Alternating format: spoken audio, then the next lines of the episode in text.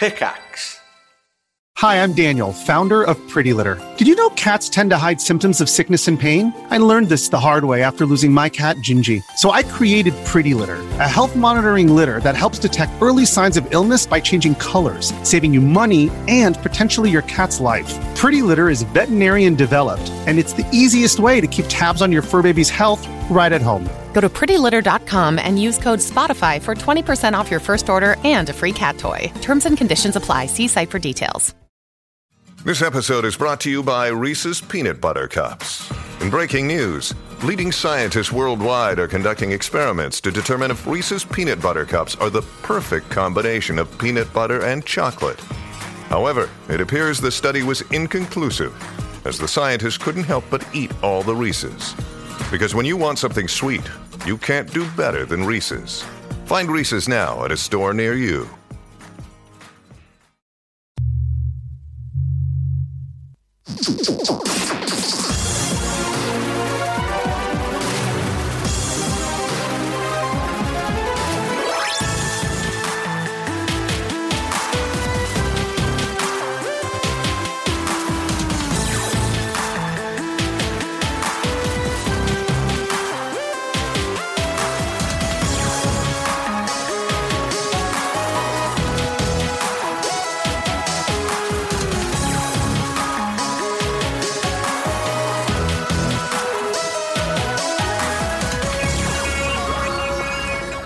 Good evening, and welcome to One Life Left, Britain's favourite radio show about video games. I'm Steve Curran. I'm Anne Scantlebury. And I'm Simon Byron. Oh, it's so good to be back, guys. What a time we had in Nottingham Game City. Although Simon, it sounds a little bit as though you've caught a cold. A little bit hoarse, maybe. Simon. A little bit hoarse. Well, um, when you work as hard as I do and you see so many things and you're so super cool, you just sometimes it just happens, doesn't it? I understand. I mean, we did have a great time. We were singing a lot at Nottingham Game We City, were weren't we? singing a lot at Brilliant. One death left. Our Wink murder conspiratorial event that went well. Went really well. Uh, lo- a lot of deaths. I'm sure we'll talk about that more later. We certainly will. Um, how's your week been otherwise, Anne? Uh, uh, it's been utterly depressing. Really? Not being in Nottingham has been the worst. um, let's go back. We can't go back. We're not allowed. Not after what happened last time. Oh, fair enough. How What- about you, Steve? How's your week been? It's been good. It's been good. I've been on the uh, Kickstarter thing. Uh, my Kickstarter launched last Wednesday, following Hot in the Heels of Simon's. Uh, Yeah. we'll talk more about Yeah, that later. Very on the pleased show. with how my Kickstarter's gone, actually. I'm delighted. A lot of support, fantastic community. They've been great. Yeah, Greedy Wizards. Yeah, I'm really pleased with Greedy Wizards. Yes, it hasn't has. Yeah, Can you yeah, give us yeah. uh, any inside information on Greedy Wizards then, Simon? yeah, well, it involves wizards that are greedy. Hold it's on a fantastic. second. You know, really terrific. What's Greedy Wizards about? I don't know. Something doesn't feel right here. Something, something feels off in the studio. Wait a second. You're not Simon Byron. Oh, I wish I was, though. I, I admire him so much. I just thought I'd sneak in and just try and be Simon just for a few minutes. Who are you? What's going on here?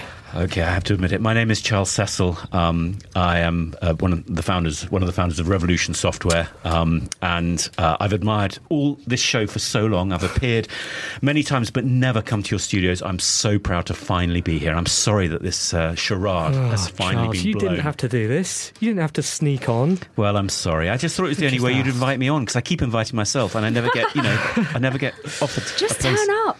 Mm, unfortunately, Simon can't be with us today because of the, the storm. Yeah, Is well- that the real reason? That is the real reason. He That's what says, there was, he says there was a tree across the track, but but but you know he's coming from Hitchin and I came from York, so you know I mean, I mean, York is who's a got the further. dedication? May- Maybe this is a good time to uh, to realise who who truly wants to be here. Maybe Hmm. Do a permanent swap out. But the thing is, Charles, you're not the person in this studio who's come from furthest away. You can boast about coming from York, but actually, we've got a super, super special guest Wow. in Steve Gaynor. Hello, Steve. Hey, how's it going? Hello, where have you come from?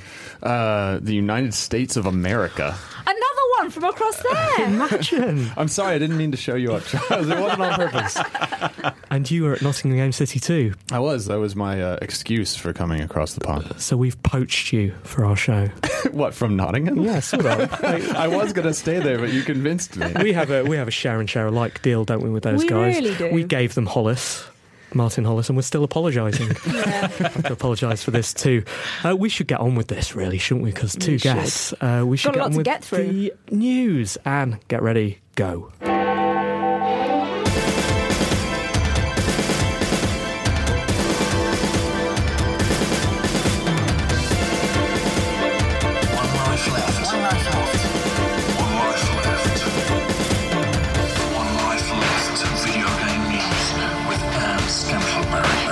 7.04 on Monday, the 28th of October. I'm Anne Scantlebury, and this is the news.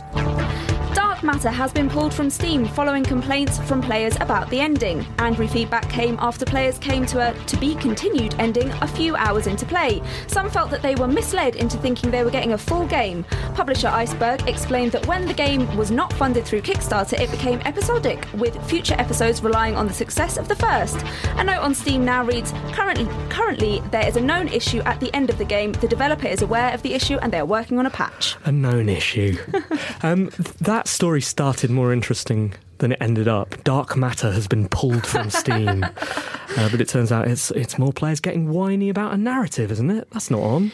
Well, uh, it, it makes sense when you realise, I think, about the Kickstarter thing. They expected that they were going to have, well, they hoped to have some money, then they, they didn't have the money. Uh, so they changed how they were going to release the game, doing it in smaller chunks and then hopefully getting money from the first to fund the second. That makes sense to me, but maybe they should have just been a little bit more clear I see. in how they communicated Who that. should be in charge of the way a, a game story ends, the player or the creator? Steve. Um, depends where you work. The publisher sometimes. uh, I, I it, it is a little weird when uh, when players think they know the the ending better than the people who made the game. But on the other hand, maybe a surprise to be continued screen doesn't even count as an ending necessarily. This happens in other media, though, doesn't it? You, you can watch a movie and be disappointed that it's clearly setting itself up for a sequel. Or you can be watching um, a series, and uh, and the last episode is very much. Oh, don't don't worry, just tune in for the next episode. It's it's a good thing, isn't it? Or a book. A bu- you, you did say a couple of hours. That's the only thing. Yeah. And a couple of hours really isn't quite long enough. Really? Is How that long what is we're doing enough? now, Charles? We're setting definitive limits on how long a video game should How be. long should Yeah, a video game be? Interesting. Well, it, yeah, well, it depends on the type of game, of course. But if um, if, if you set it up as a, as a full episode, I think probably a couple of hours is a bit short. Okay, Charles has spoken. And people were paying uh, ten pounds fifty for this. How much do we? How much time does ten pounds fifty equate to? Surely it's not time, it's joy. If that two hours is perfect, then that's enough. Ten minutes. Good news for people who like to walk around naked. Peripherals manufacturer PDP is making a TV mount for Xbox One's Kinect sensor that will come with a privacy cover. The privacy cover is for use on the Kinect and not on your bits. It will cover both RGB and infrared cameras to keep your secrets secret. Microsoft has stated that the Kinect will not be used to spy on you. Screw you, the NSA, no matter how hard you try, you're never going to get a peep at this naked cocktail hour. So, what? so, wait a second. This is a piece of plastic that goes over the top of the camera. Yeah. Uh, You- Steve, uh, you're missing the point. Naked cocktail hour. I was, Has nobody told you how this uh, how the show goes? sorry, we briefed him before we missed out the naked cocktail yeah. hour. So basically, every ten minutes you take off an item of clothes and another drink comes out. Wow. So, listeners, if you want uh, to tell Steve what item of clothing to take off, email. Team at onelifeleft.com. So, but seriously, Anne, this is a single piece of plastic that's designed to just go in front of the camera. It's a, Brilliant, isn't it? You've fallen for this one, haven't you? You could just use a post-it note. You could. Two two post-it notes, one post-it note. I don't know how big it's going to have to be. It- it- presumably, you weren't the only one who fell for this, though, because you must have taken your I news took from somewhere. Yeah, I took it from Eurogamer. They fell for it too. Okay. Eurogamer reporting on bits of plastic now. Interesting. Interesting. Uh, you uh, are you fearful of the Kinect's uh, privacy implications, Charles? Um, Obviously I think not, you're Goo- chuckling at them. Google Glass, I think, really is very interesting, isn't it? Wow.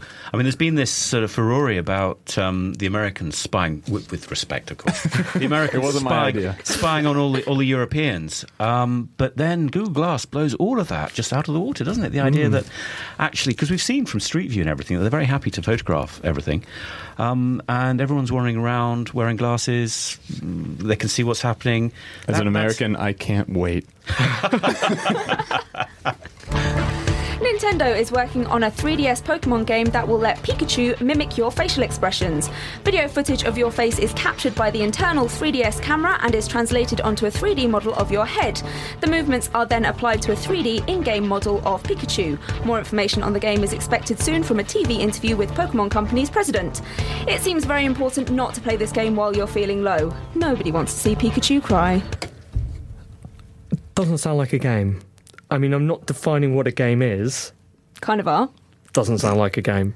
But what if that's part of the it's that's not that's not the only bit of the game. It feels like that's a mechanism within the game. Steve, what's the rest of the game? The Pokemon game? Yep. Um, Just give us an exclusive. It's all right. No one's listening.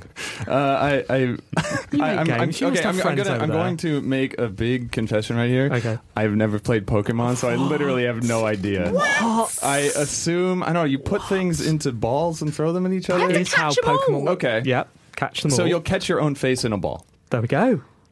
Doesn't that sound amazing? Get your money out. Interesting. Um, Pre-order. so, so this is a this is another uh, you know a, a sort of connecty gimmick, isn't it? yeah, but it's quite exciting. Well, you, I mean, you're obviously excited. You put it as third story in the news. yeah, I want to be in a game.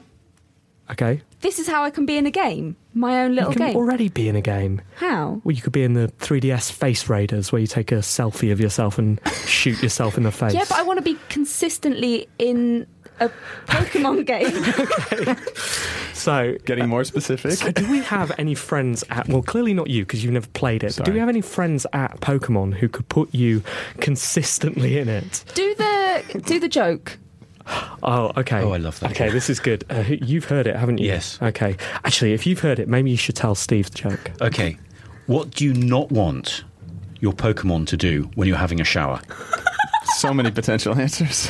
Pikachu. Oh. no, no, and, That's and not even the joke. no, the, the other one. Sorry. It's, is how do you get? I laughed anyway. How do you Here we get? go. How do you get hundreds of Pikachu onto a bus? Pokemon. is that the one? Is that the one? That's the one. Oh Charles. right, thank you. Charles. Great delivery. Incredible news for popular people. Both Xbox One and the PlayStation 4 will support eight player chat at launch. Both consoles will have out of the box headsets that can be used straight away, but players with a PS3 Bluetooth headset will have to wait for a post launch patch to get some deep group philosophical debate. One Life Left plans on taking full advantage of this feature by wearing two or three headsets each to create the full surround sound experience for each other. I'm not wearing any headsets. I don't want to talk to anybody who You plays look video like games. Britney. I just don't want to do it. You're on the wrong radio show, my friend. You'll look like Britney. Yeah, if you put a headset on. We did do that at Nottingham City, didn't we? With Yeah. all headsets, and I did feel a bit oops. You'll look like Britney. Stop it, Charles. It's not naked cocktail hour yet. so, well, this is exciting, isn't it? It means we can we can all talk to each other while we're blowing each other up on Grand Theft Auto, and Eight people, can be people, mean to mean to us. Eight people. Is that what's got you interested in? Yeah. Why is eight the magic number? Because when I was younger, I used to do, I used to do uh, group phone calls. um, so you'd call one friend. It became really expensive for our parents. You'd call one friend, and then you'd uh, dial in another friend, and then they'd dial in another friend. Mm-hmm. And I think we got it up to about four or five, but it became very confusing Mm-hmm. very, very quickly. Everyone chatting away, couldn't hear anyone else, speaking over each other, almost like this show. okay. Um, I, I just worry for the uh, quality of communication. Interesting. Finally, friend of the show Mike Bithell has unveiled details of his next game. Announced at Nottingham's Nottingham Castle as part of Nottingham Game City, Volume will retell the Robin Hood story set in the near future. It'll be voiced by Thomas Was Alone narrator Danny Wallace and YouTube dude Charlie McDonnell. Mike kindly made his announcement as a warm up to the One Life Left party, which goes some way to explaining why people kept stealing from each other. Thanks, Mike. You know what? What? That reminded me of something that happened at the party. So, Bithell, who let's not guy. forget, we made. Yeah, and he knows this now. Mm-hmm. Uh, Steve, you might not know this, but Bithell, he was on this show before he was a deal. you like you, you computer generated him. I never, I haven't seen him in Oh, person. I have to. We I have to computer take your word generated for his him. success. he was on the show when he was a deal, he was on the show when he was becoming a deal, and he was on the show after he was a deal. Which is great because we couldn't be happier for him, could we? you, you sound overjoyed. No, we are we are absolutely delighted. So Just a font of human kindness. So Bithell, or as we call him, Bithers. Bithers turned up for the One Life Left party. He was overjoyed. He just organised, you know, just announced uh, the plot for his game, which sounds excellent. Sounds great. Game called Volume. Right. Right. Right. That's important to the next bit of the story.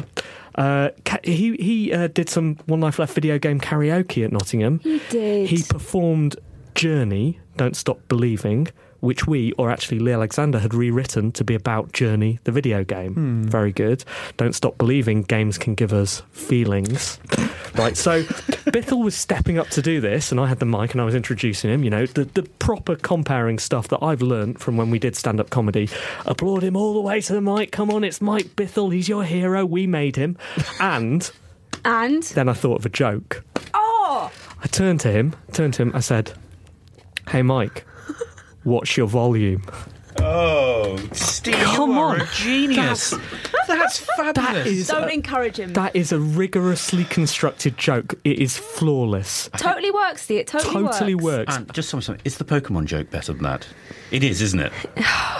Yeah, but the Pokemon joke is canon. This was improvised, right? Mind your volume. What's your volume, Mike? Nothing. Not a glimmer. Audience, silence. No. I know. Oh, Steve. Anyway, Other than that, it went quite well. yeah, so uh, uh, what's the internet reaction been to Mike's uh, announcement? Positive. Isn't everything he does just generally received quite well because he's a nice guy? Yeah, because he's a nice guy and we Who's- set him up for that yeah. success. So. And also, he's quite smart. He comes up with Handsome. comes out with the goods, hmm doesn't he? Yeah, he does. He does. So uh, you two play your, play your cards right, and you could be the next Bithers. That's what we're hoping. Thanks, Anne.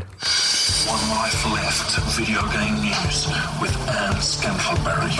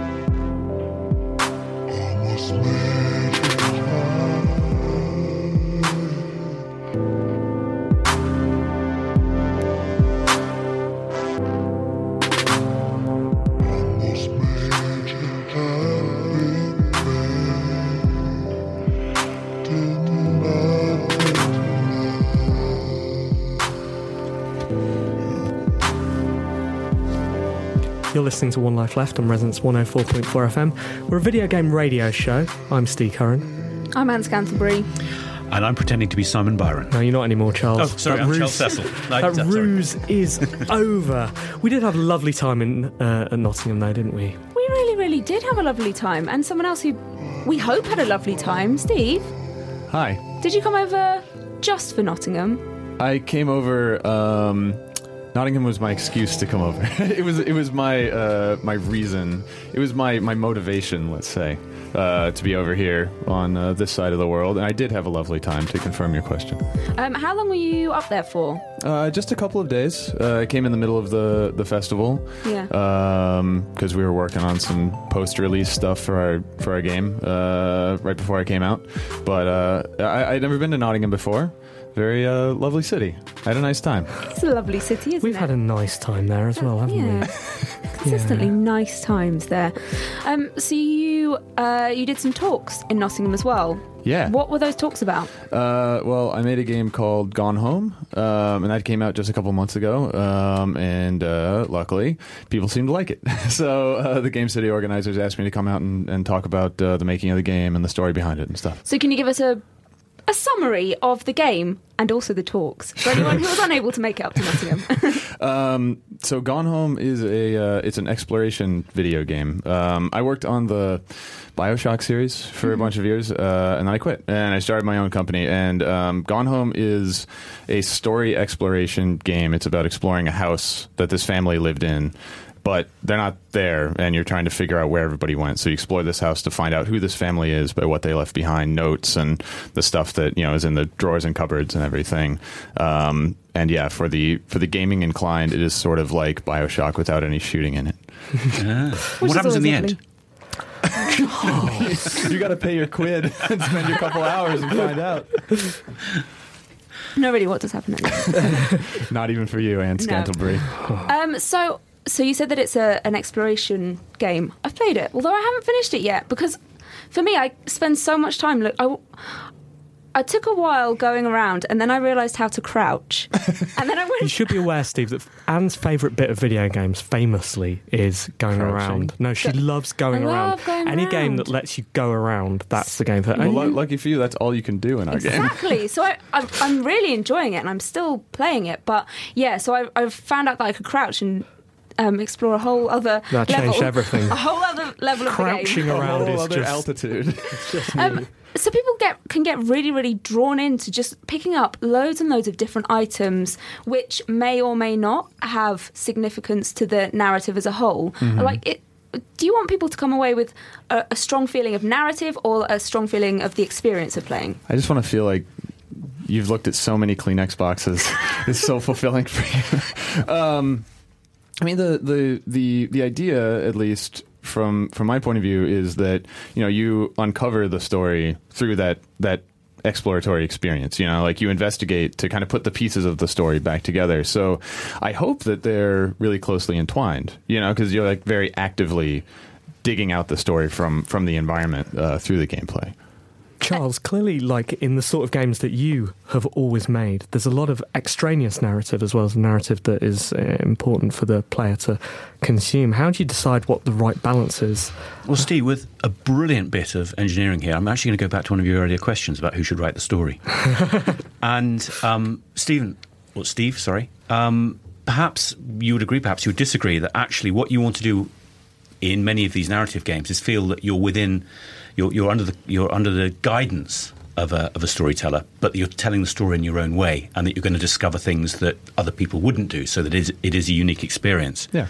Um, so uh, I've read all about your game. I, I haven't played it. I'm really sorry. I, I, I wish I wish I'd known about it. Now I, I would have done. But it sounds fascinating. It comes from a, a long line. I mean, Seventh Guest sounded, you know, in the idea you go back into an empty place and you discover all of these new things. And, I don't know what the gameplay is, but No, no ghosts. That's one difference. There, no, ghosts, there, there's no, ghosts. FMV. But, but, but that kind of yeah. idea. But um, the, the wonderful thing is that people are very dismissive about the narrative in um, video games, but actually we take take it desperately seriously. And um, what after many many years, um, I think there are certain rules that actually, or certainly constraints that we have that uh, the the linear medium don't have. Um, and the, the key one actually is the empathy that you build with with a character, because in a film, people sit back and they're very happy. Steve, you're looking at the clock. Am I getting dull? Not at all. okay, I just have to do that. All right. Um, and um, in, in, in, in- in a film, people sit back and they're very happy for the for, for, for, for the exposition to wash over them. But obviously, in a game, when you're actually active, you need to pretty much immediately know why you're working, what you're trying to achieve, um, and it becomes a very, hopefully, very skillful. Um, and what I think is quite interesting is that these great directors um, who came in over the last few years, whether it be Peter Jackson or um, or George Lucas, um, and and actually they haven't created the great um, epics that they, they that everybody thought that they would, because um, sorry Spielberg wasn't it? Wasn't Lucas? I beg his pardon. Um, so you know Steven Spielberg, who clearly is a genius, these people have come in and they, they haven't written their opus magni that um, that they were expected to, and, and it, I think it is a great skill. I think people are beginning to realise that actually writing stories for video games is, is is a unique skill, and it's something that we happen to do and we, we take very seriously. and We're very proud of. I think there's uh, you. You brought up Seventh Guest as a reference point there, and there's games that from that era, uh, like Myst, which at the time were destroyed by the video game gaming community in a way that some of the hardcore gamers are sort of criticizing um, the. Uh, the genre within which you're working and saying this isn't a game, but actually those games now are being reevaluated and saying you know Myst is obviously such a uh, hugely important game to a lot of people making games today. Um, I, well, I, I think that I think that what you brought up about um, the the fact that you know it's player driven, right? That that the the involvement with the story unfolding um, is completely unique to the to the medium, and I think that you know it's it's it's what is maybe the difference in philosophy between, like you were saying, a film director who their job is to be, you know, their, their craft is putting things in a very precise order. Um, I think as a game designer, your craft is to arrange things you know strategically knowing that the player might interact with this that or the other in in any order and that they need to be able to take a satisfying experience away from that and a game is something that requires that involvement by the player you know yeah to to pull the meaning out of it by by being active in the experience And you know, film directors can get away with um, going in the order that suits them. Whereas clearly, what we've got to do is we put we've got to allow the player to go in any order, which in some ways waters down the experience because we can't create the same level of drama in such a staged way.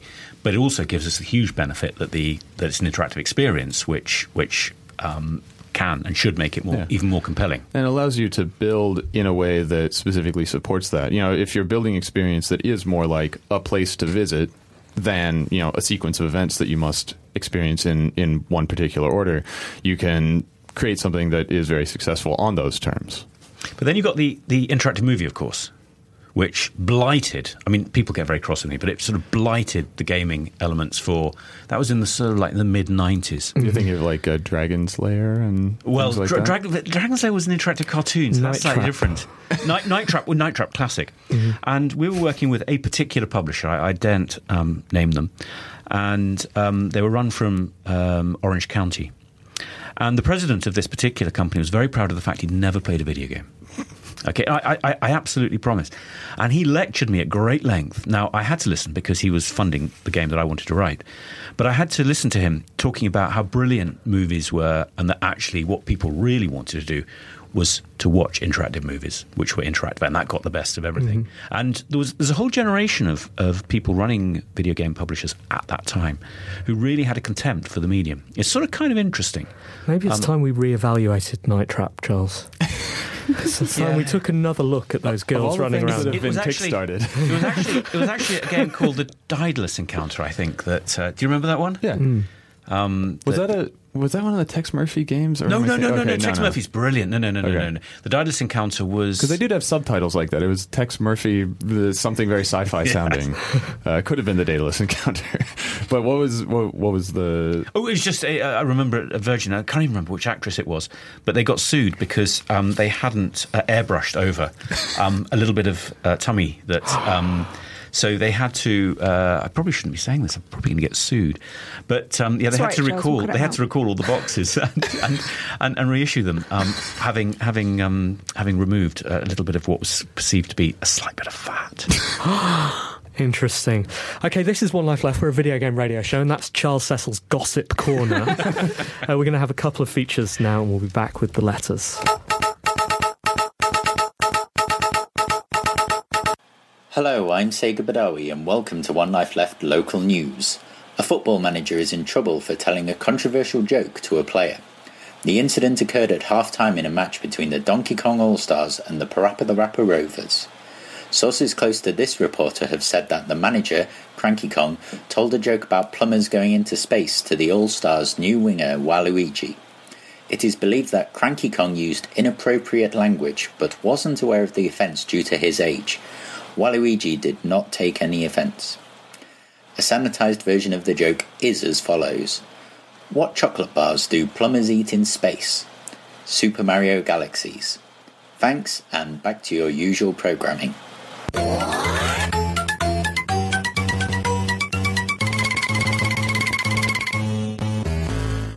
Hello, I'm Cara Ellison, and welcome to Electric Dreams, a section of One Life Left where I write a Lonely Hearts ad for a video game character, put it on the internet, and then see what I can learn from the replies. From this, I hope to gauge which game characters have the most attractive traits. This week, I put up an ad writing as Alex Vance from Half Life 2. Hi there, I haven't got much time here, but I wonder if any nice guys out there would be into going for a drink. I'm looking for the strong and silent type, a little nerdy if you like. I get crushes on scientific dudes a lot. I think glasses are cute. At work, I mainly fix computers, and in my spare time, I tend to fix a lot of friends' broken vehicles. I like using my hands, and I'm good with machine type stuff. I'm pretty fit, I run when I can, and I like discussing the politics of our sinister overlords. Get in touch. Tune in after the break to find out all of Alex Vance's answers. Thanks, Cara. Uh, before that, you heard Sega Badawi and the local news. Now it's time for the letters. Messages and forward BCC one life letters. It's hard to do the letters without Simon, Isn't isn't it? it? Because he's in charge of that bit. But you Yeah. got that little theme song that does so much of the work. It does. Well, actually, the hard bit is printing out the letters. It really, really Um, is surprisingly hard. I had to do that this week. Um, I you did very well, though, Steve. Yeah, I, unfortunately, I, I just picked up the wrong piece of paper for the letter that I was meant to read out, and it says this on instead. Which I don't know what that is. No, It's it's something German. in German. Did someone write to us in German? It's about Louis Schaefer. Und jetzt ist Herr Louis Ah. Schaefer mit Nunhead Amerikanisch Rundfunk. And if that's rude, sorry. Who's first, Anne? Uh, Steve, why don't you go first? Okay. This is from regular correspondent Duncan Timney, who's been writing to us about the games he's tried to ba- make his children play. Dear Amadeus the Wizard, Pontius the Knight, and Zoya the Thief. Edison and I have been playing Trine 2, another game I nabbed from a humble bundle sale. It works well as a two player game with Edison on the gamepad and me on the keyboard. Eddie loves the Alice in Wonderland style world that plays with scale. There's huge screen filling there's huge screen filling snails and streams of magic water that we need to funnel onto plants to make them grow. Physics based puzzles have multiple solutions, and Eddie often comes up with solutions I hadn't thought of. For example, using the thief's grappling, grappling hook to hitch a ride on a wooden block, that, a wooden block that the wizard is levitating, in a situation where I was precariously trying to stack blocks instead. In fact, the wizard is my favourite character. He affects the physics most directly, but, as Eddie says, sometimes you don't know what to do, so I have to do it all, so I need to be the wizard. Thanks, Duncan. Thanks, Duncan. Um, hello, team at One Life Left, says Rob. Um, is it just me, or was Watch Dogs the most interesting next gen game coming out for the new consoles? Now it's been postponed into spring 2014. It feels as though the next gen has uh, as well. Batman Arkham Origins has been panned, and I'm still not done with Assassin's Creed 3 yet because they will insist on putting those giant games out every year. So I'm not really in any rush to play Black Flag. Um, I'm also well over Call of Duty and Battlefield, but then I thought the FPS genre was pretty much played out after Quake 3. Uh, it's been a pretty good year for video games anyway. Um, usually, this time of year, I feel swamped by games, but there's hardly anything I'm excited about this year, which I find surprising, especially with the launch of not one but two new consoles. Is there anything you guys are excited about uh, coming out at the end of 2014, or are we really stuck in some kind of holding pattern until the next gen hits its stride next year? I guess that's 2013. And that's from Rob, uh, who also has a podcast called Game Dumpcast. What do you think, Anne? You excited about anything right now? Uh, I'm so excited to be here. Okay. I'm not sure that's what he was asking, honestly. Yeah, no, I don't. I don't know. I mean, I s- saw saw the big ones that they were showing at E3, and I wasn't. But that, that's not really my kind of game anyway, is it? Here's what I think. I think life gets much better if you avoid all of the hype for the next wave of things that are coming. If you just enjoy things as they are released and don't, you know, you know, uh, build up expectation for them. So honestly, you this might surprise you as the host of an award-winning, incredibly popular, worldwide radio show about video games, but I have no idea what's coming up. no Steve, idea. Are we allowed? And, and are we allowed to do blatant plugs at this point? Of course. Yeah, go, we Charles. can. Okay, yeah, because I'm really looking forward to Broken Sword coming out. not, not only just because it's it's consumed my life for the Right. last year, and it'll be great, and, and also it will be great. So on, on both. But anyway, that, that is my blatant See, I had no idea there was a new Broken Sword coming, Charles. I didn't It's have called an Broken idea. Sword I've tried. 5, The Serpent's Curse. It's really, good, you know. Okay. Steve. Steve, are you looking forward to anything?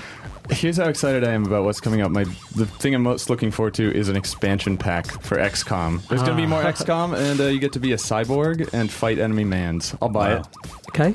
Good. Good. Well, there you go. I hope that's a recommendation. The, that the helps. only real recommendation of the whole lot of us. Uh, Charles, what's your letter?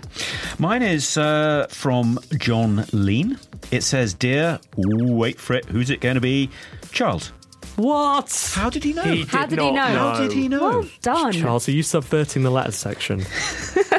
Uh, Steve. It's to Steve. Yeah, Of course yeah it I was is. lying. Of course it is. Um, they're all to Steve. Oh, no, Imagine. some to you. None, none of them are for Simon. Why is that? This one isn't. Why if I'm going to think? stand in for Simon, at least I want somebody to write me a letter.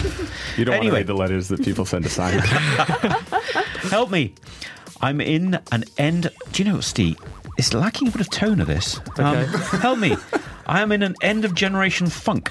I honestly can't be bothered to play my Xbox 360 because I know that my pre order PS4 is a little over a month away. I've not even got an eye on any particular launch title as they all look a bit rubbish. Hmm. Wow. Interesting. There's a theme to these letters, isn't there? There is. It's uh, next generation on Wii. But, but no, the Wii U already came out. Hey! Rigorous. But knowing that it's out there is making my poor old 360 look shabby. I've even shrugged at a new Batman game. A Batman game, for heaven's sake. What would you suggest to fight this ennui? For the record, I've already done some Kickstartering. Much love, JJ Lean. now, hang on, hang on, and also, sorry, I keep going, but but is is the verb of Kickstarter to kickstarting or Kickstartering? Interesting. Kickstarting. I would say Kickstarting. Kickstarting, yeah. I but- like Kickstartering. But, but John has said Kickstartering, which What- is kind of interesting. One thing we've learned, new Simon, is not to correct the listeners because they're the only listeners we have. we love them so Hang on, much. hang on. You told me there were tens of thousands of people who all tuned in. They Plus- do tune in, but they the- tune out again pretty Plus the quickly. millions who listen to the podcast. There's a PS from from from John Lean. Okay. It says PS. I mailed ages ago with an idea for a feature, but then got distracted, moving jobs and house and stuff.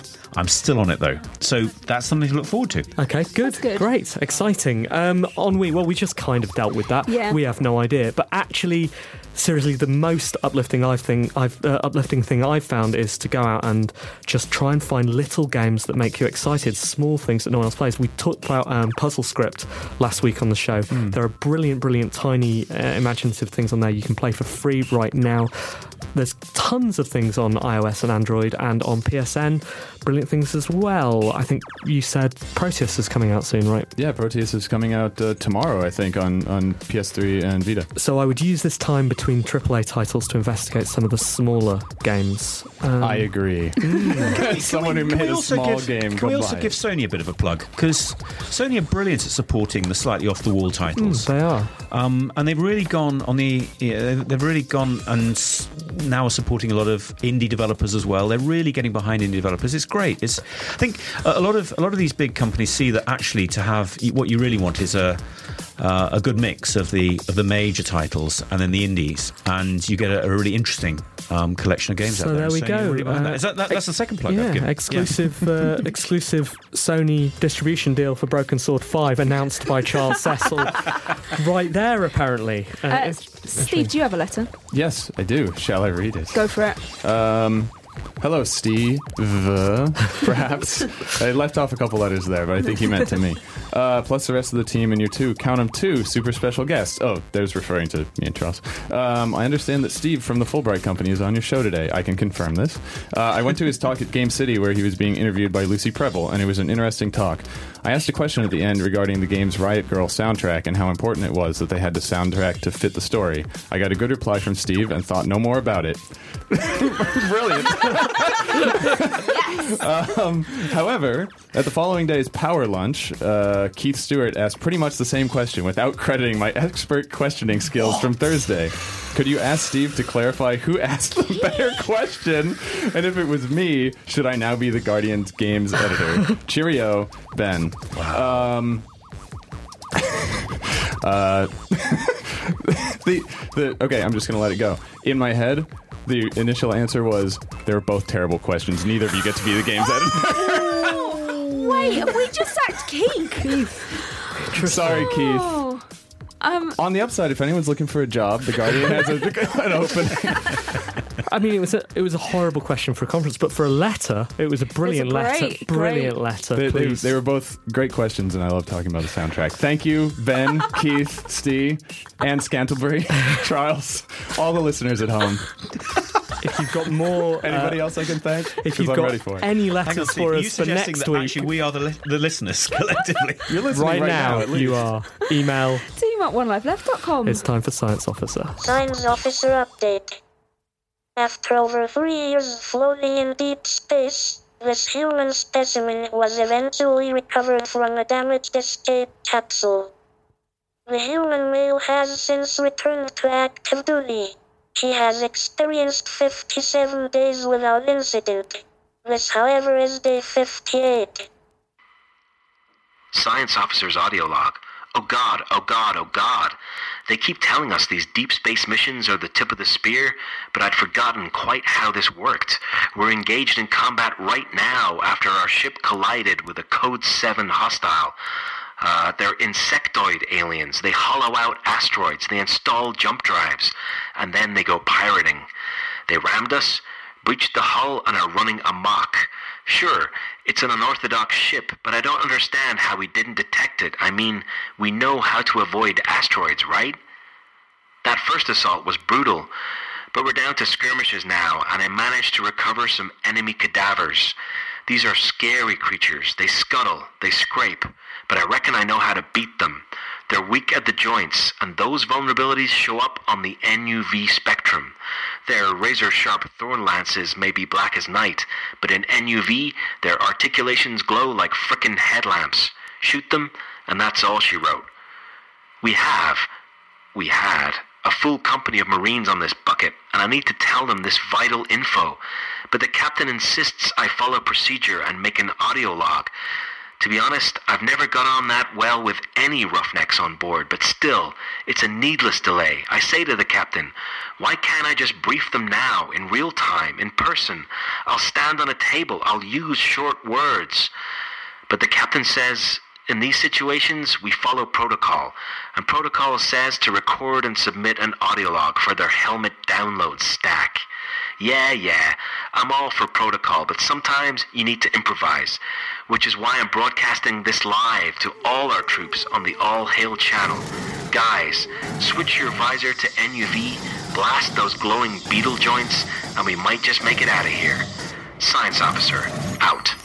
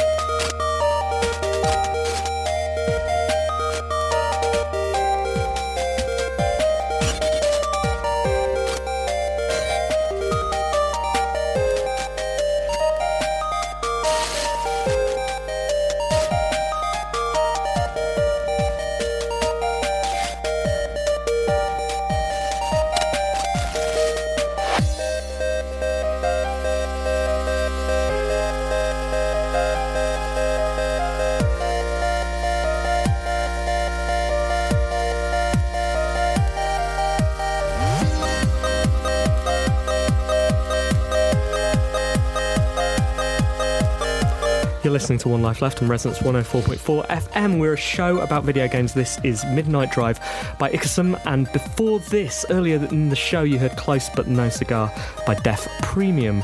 And we've had some correspondence while we've been on Yeah, air. we've had an update on the Keith Stewart, no longer Guardian Games editor. I mean, what an exclusive. Um, Keith's been in touch. He's listening live. So sorry, Keith. yeah, I mean, I mean, we can't really um, Wasn't us, it was our guest. what's going on with our guests today. But um, so Keith has uh, res- responded directly to Steve on his Twitter feed, and he's just simply said, "You are dead to me." so This is turning into a real international incident. yeah, Keith, you'll always be our games editor. but not a real one because clearly that bit's over. That part of your life's Yeah. gone. And Scantlebury's Heart of Hearts doesn't pay very well. oh, it pays the worst. But if, uh, while The Guardian is gamesless, it's looking for some some guys to step into the breach. yeah, I mean, hey, we're here. We can edit I think we've uh, demonstrated our talents today, haven't yeah, pr- we? Such as pretty well. pretty well. Pretty accurately. Charles, yes, Steve, yes. how's the how's the how's the Kickstarter going? The Kickstarter's great. Yep. Kickstarter's absolutely brilliant. Because last year you kickstarted Broken Sword, didn't It was you? almost exactly- It- yes, Kickstarted. Uh, I'd say kickstarted. Kickstarted. But Kickstartered. um, Kickstarted. if if John is right. Yep. John Lean. Um, it's it's extraordinary because. Like ten years ago, as a marketing company, you know, you'd have paid a marketing company a massive amount to get fifteen thousand of your fans, uh, and to be able to communicate with them on a regular basis. Now it's kind of flipped in a strange way, Hmm. where we are delighted to communicate with fifteen of our fa- fifteen thousand of our fans, and they Us too, Charles. and and and and they you know they support the, the project in this way. So what what's kind of interesting? I, I I wrote my first game for the ZX81 back in 1981. So that was an awfully long time ago. And in those days, you know, basically we'd sell little cassettes to people across tables, and you know it was really lovely to meet our fans, you know, the players of the game, and then then I think the term is uh, it's the opposite of intermediate intermediated, so it's presumably mediated. But anyway, then then publishers started publishing and retailers, and and for many years we had no idea who our audience was. This has now opened it back up, so we've got a direct communication. And you, you get a lot of stories about um, misogyny and people slagging off. But the adventure, um, the adventure community are wonderful. They're you know incredibly supportive. They're very supportive of us. We try and be extraordinarily honest and open. And so far, it's been a pleasure. And we're going to be shipping the game um, fairly shortly. Uh, I hope it'll exceed expectations. Um, I'm very pleased with it. Um, and it'll be, you know, it'll be an, an amazing experience, and hopefully our, our, our backers will, will, will feel the same. Is Anne in the game Well, Consistently. Consistent. as a Pokemon? the, do you remember the Three Wise Men? I do remember the Three Wise Men. Do you, do you remember that Simon absolutely insisted that there were going to be three wise men? Interesting. Hmm. All of them are Anne. Well, I, Dangerous. Dangerous, but I like your style, Charles. Yeah, It's good. yeah, well. And when's it coming out? Can't say. well, it's it's it's the thing is that when you work for a publisher, you have to start off at the beginning, a year and a half in advance, and name the date. Mhm. And we've sort of been burnt. All we promised is that it's going to be before Christmas, Okay, and it's still going to really? be before Christmas. That's yeah, exciting. Are you going to wrap it up. Oh yes. like a little present? Interesting. Interesting. Is It's there going to be a right launch up then. party? Oh, I hope so. Will Can you we come? come? Will you come? Yeah, definitely. Can we have it here? Yes. Oh, In the studio. fantastic. Oh, With let's the have cocktails. Cocktail naked hour. Oh wow! What a great idea! And can we invite lots of people as well? so many of course people. we can. Oh Brilliant. wow! That would be great. And briefly, Steve, your game's out now, so you're done Yeah. forever. That's it. Just sit back, watch the watch the coin roll in. Made made the one. Just leave it out there. Yeah. Sit what happens, back, what happens relax. next? I mean, do you have a sort of sense of emptiness now it's out in the world? Just, you know, bleak, that's it. What now with my life? It's I think, over. I think you're projecting, Steve. I am definitely this projecting. sounds like the dark core of Steve Curran's soul Yeah. to me. Mm, yes, that is one life left. no, really. I Um, mean, no, I mean, what happens when a game's finished and done? Yeah, uh, I mean, we, we just put out a commentary mode for it a few days ago, so we added a little stuff to it. But now, now that we're done adding a little stuff to it, it is kind of like, well, uh, I guess I'll go to England. Uh, uh, maybe go somewhere else after that. No, I I think that. Um, you know, we, we put the game out and uh, people have, have been really enthusiastic about it and have actually bought it and stuff, which is which is awesome. Which allows us to take a little time and get a little bit of distance before we dig right into our next thing. But you know that it would be very good if you put me in your next game Would it have to be consistently? consistently. And are we talking as a Pokemon or As a- just as you? I mean, I'll take either, but ideally as a Pokemon. The Pokemon thing raises some interesting legal issues. if, if Fine, we, fine. if we couldn't pull There's a no legal version- issues about my face. Wait, Pokemon. Oh, There's a joke there. can't quite get it. So, Steve, before this goes, uh, do you have a big audience in the UK? Is it, are you mainly American based, No, or European, or we, we've we've had a really great response from uh, from England and from Germany. Uh, you know, uh, your base as an adventure game designer, uh, our, our game is sort of something between a first person game and, and a traditional point and click. And yeah, we've had a, a great And do, do you find because we, we, we love the Germans. The Germans love adventure games. Yeah. and uh, and they're brilliant. So, so have you, are you going to go to Germany? I have never been to Germany and I really want to. Oh, I don't really have my to. tickets booked at this oh, moment. go go and go go. I mean, I'm going to offend a Go million now. people, but go go to Berlin. Get out of here! Ber- Go to Germany now, says Berlin Ed is, Berlin is particularly cool. It's a really Berlin. really lovely city. Yeah. I will be there.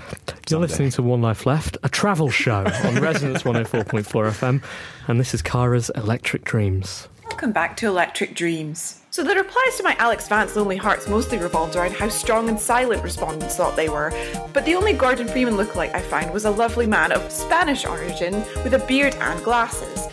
I think Alex would have considered a date with you, definitely. One person merely sent me a message saying he had an AMD motherboard and would like to know if I had a spare case. Is that a really elaborate come on? As for some of the other replies, here are some nice ones. The French man is waiting for you. Alex wonders though if the G man is waiting for her. I also keep up to date on the actions of our international overlords and feel that there is big trouble brewing. Don't we know it, pal? It depends if you feel you could put up with my beard though. Dude, Alex loves a beardy man. I need a hand rebuilding my camper van. Um, what? And finally, someone who asked, Can you install and run iTunes on an HP notebook running Windows 8? Does it work well? Any advice appreciated? Alex is not an IT service buddy. Call the support desk. Tune in next time for more Electric Dreams shenanigans. Thanks, Cara. It's time for our reviews section. Simon's not here to dole out the reviews, is he? Shall I just That's- go first? You might as well. I'm going to review a game that I played in Nottingham that I don't think you're ever going to be able to play again. They What, just me? made it. You. that was threatening. You are never going to be able going to to play break this your again. fingers. Yeah, I think they just made it because they could, and I don't even know who they are, but I'm going to explain the game anyway. Great review so far. Because it was super fun. Uh, so it was called Ruffle Pillar. Ruffle pillar. So it's a, you're, you play a caterpillar. You lie on your back. There is a tent in the middle. I had Jonathan Smith on the other side of me. Okay. Lying, so our heads were nearly touching underneath this tent, and you're looking upwards. And you have a belt around you, and there is sort of a stringy thing attached to the belt. Mhm. Um, and this stringy thing uh, controls the movement of your caterpillar on the screen, and you have to get as many apples as you can, while the other caterpillar is trying to get as many apples as they can. And if you uh, bump into the other caterpillar, you eat them, and they become less long. And it's a um, you're supposed to get more long than the other person. I just, caterpillar. I, I want to note that uh, Anne Scantlebury, she confided in me she took a lot of psychedelic drugs. I was just lying in a room. um, and it was really lovely. Uh, we played several games of it because I lost quite a few times and then I won. So we stopped. Mm. Um, and there was like a little button on the side of the tent that you pressed as a power up that would either make you invisible or make you go really, really fast. Um, and I don't know who made it. It doesn't sound like a traditional going around game. Well, you were going around as a caterpillar Hmm. eating apples. Okay. So it was. So it fits into your genre. Fits into my genre. Shoehorned into your genre. Yeah. I see. Um, and it was really nice. Um, and you looked really stupid lying on the floor with your head in a tent, rolling around. Seven out of ten. okay, Charles, what have you been up to? Well, as I've complained already, whinged about, uh, the last year has been pretty much written off. So I'm afraid I'm going to have to go back a year. And uh, I was lucky enough to be a BAFTA judge, and I can't even remember what category it was, but the games were just wonderful. So games like Thomas were al- Thomas was alone, and Made um, that guy. Uh, yeah, it was brilliant. Yeah. Um, the room. The room we didn't make. No. But we could have done. 'cause it's just a room. We're in a room. Yeah, we've seen them. Yeah, Seen yeah. I think he probably got inspiration from you. Yeah, Yeah. If probably. not. Um, and uh, the unfinished one, which was lovely. Met those guys. Yeah, and you probably made them as well. No, I fabulous. didn't. Didn't No? Charles? We're not arrogant enough to assume we made everyone. Just Biffle. But but then I'm afraid this is so dull because it won all the awards, but it was so special. Was was Journey, Okay. which um, you know its predecessor, um, uh, Flower, was a really really beautiful game. But Journey was even more special, and it was just joyful, and it had no instructions and it no put no pressure on you, and it it was just a, a really wonderful experience. So because it was so so good, I'm going to give it seven out of ten. Simon hates it. Oh, well, he bloody he would, wouldn't he? He, he bloody would. That's right. You're not allowed to swear. That's not swearing. That doesn't that's, count. That's Oh, that's good. a part of the body. Okay. We're all full of biology, it. isn't it's it? biology, Charles. Yeah. Yeah. Um, wonderful, Simon. Si- Simon does because uh, you know it's not a game. You just Really? go around. Whereas Anne Whereas I loves love that, going and that is the friction that drives one life left. But, Yeah. but, but no, but the thing is, it does have challenges. That's the point. So Yeah. all, all it needs to have is a challenge, and you go around, don't you? That's all you do, and you just have this, Beautiful. and then you meet people. Sometimes you all you need to do is go around. Talking think- of which, oh. Steve, what game have you been reviewing this week, and is it a game? It, I've been I've been playing a game that is a game that you do more than go around in. Ooh. Um, We don't like those, do we? No. you you also do get to go around. Oh, good. Maybe I Okay. like it. You'll you'll You'll like it. Okay. Uh, so it's a it's a game called Eldritch, uh, which just came out on Steam about a week ago. Um, it is a really crazy first person procedurally generated stealth roguelike Cthulhu game. It's got all the words, uh, but but it's it's really really well done and it's, different every time you play. It's like a it's like Thief meets Spelunky, um, and uh, it, it's just a small game. Played a bunch of times. It's it, it's balanced so well. You you basically. Um, it's it's it's like a it's a it's you explore a dungeon that's different you know every time you, you play the game and you sneak up on fishmen and stab them um, it's by a good friend of mine who I used to work with so I Okay, really we wanted to do well we should disclose for this. that reason Yeah, no, no, no. We need to. We need to. Uh, that we have some reviewing guidelines. So, what were you eating while you played the game, and was it provided by your friend? whiskey no Okay. F- fair. Okay, Fair- I think. fair enough. And we Anything and else? we've disclosed that there, there disclosure, was full disclosure. Full disclosure. You were having some whiskey, but was not provided. And Oh, no. was that part of Naked Cocktail Hour? partially Excellent. Okay, continue. I give it a 7 out of 10 Excellent. Thanks all. Uh, time for a little bit of more music. This is Void Part Two by Cubby.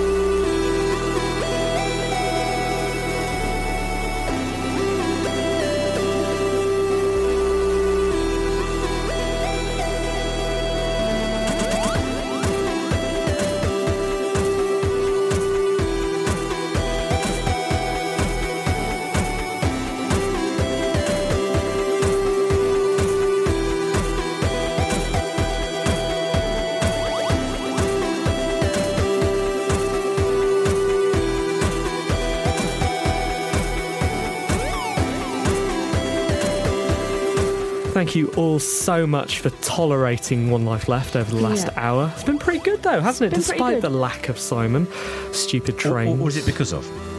Wow, Charles. Let's not be like Wow. that. Uh, Steve, thank you so much for coming on the show. thanks for having me Do you have any URLs you would like to point people at? I just love to say URLs out loud. uh, if you want to check out Gone Home, you should go to gonehomegame.com. You can download it online. In England, we call them Earls.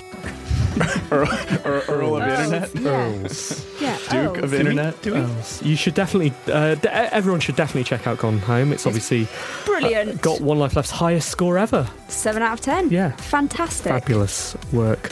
Charles, anything you want to say that isn't libelous? Well, or else I'm promoting my own game, so no, I think No, I better keep do quiet. that. This is this is your space Yeah, we'll go along that. to, to revolution.co.uk, check out what we're doing. I'm afraid our website's not looking great at the moment, but it will be very soon once we sort it out. Especially if you're German. You love the Germans, I do, you? I do. And they I love do. you. I'm going to be there next week, Special actually. relationship. So if, if any of your listeners are out in Germany, then uh, I'm Take Charles drinking. then take me drinking. sake. Absolutely, yes. Maybe maybe that's our issue, and we should concentrate on a country, get them to Yeah. love us. Who, who do we want to love us? Can I be your special ambassador for Germany? Definitely. Germany, yes. Yeah. Because clearly it's not England. It's obviously not. It's never No, gonna no, be they don't England. need. I mean, everybody listens in England anyway. What they Oh, need I is the international reach.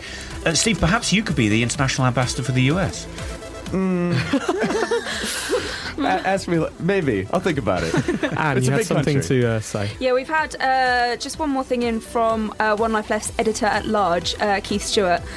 Uh, it was by Edinburgh based developer Lucky Frame, and you can play it again soon, I think. That was the Caterpillar game where you get to look like a fool. Thank you, Keith Stewart, and good luck with your future employment prospects. Really good luck, though. We have been One Life Left. We'll see you next week when we'll have information on our Christmas party. But until then, goodbye. See you, bye. Thanks, bye. Bye bye.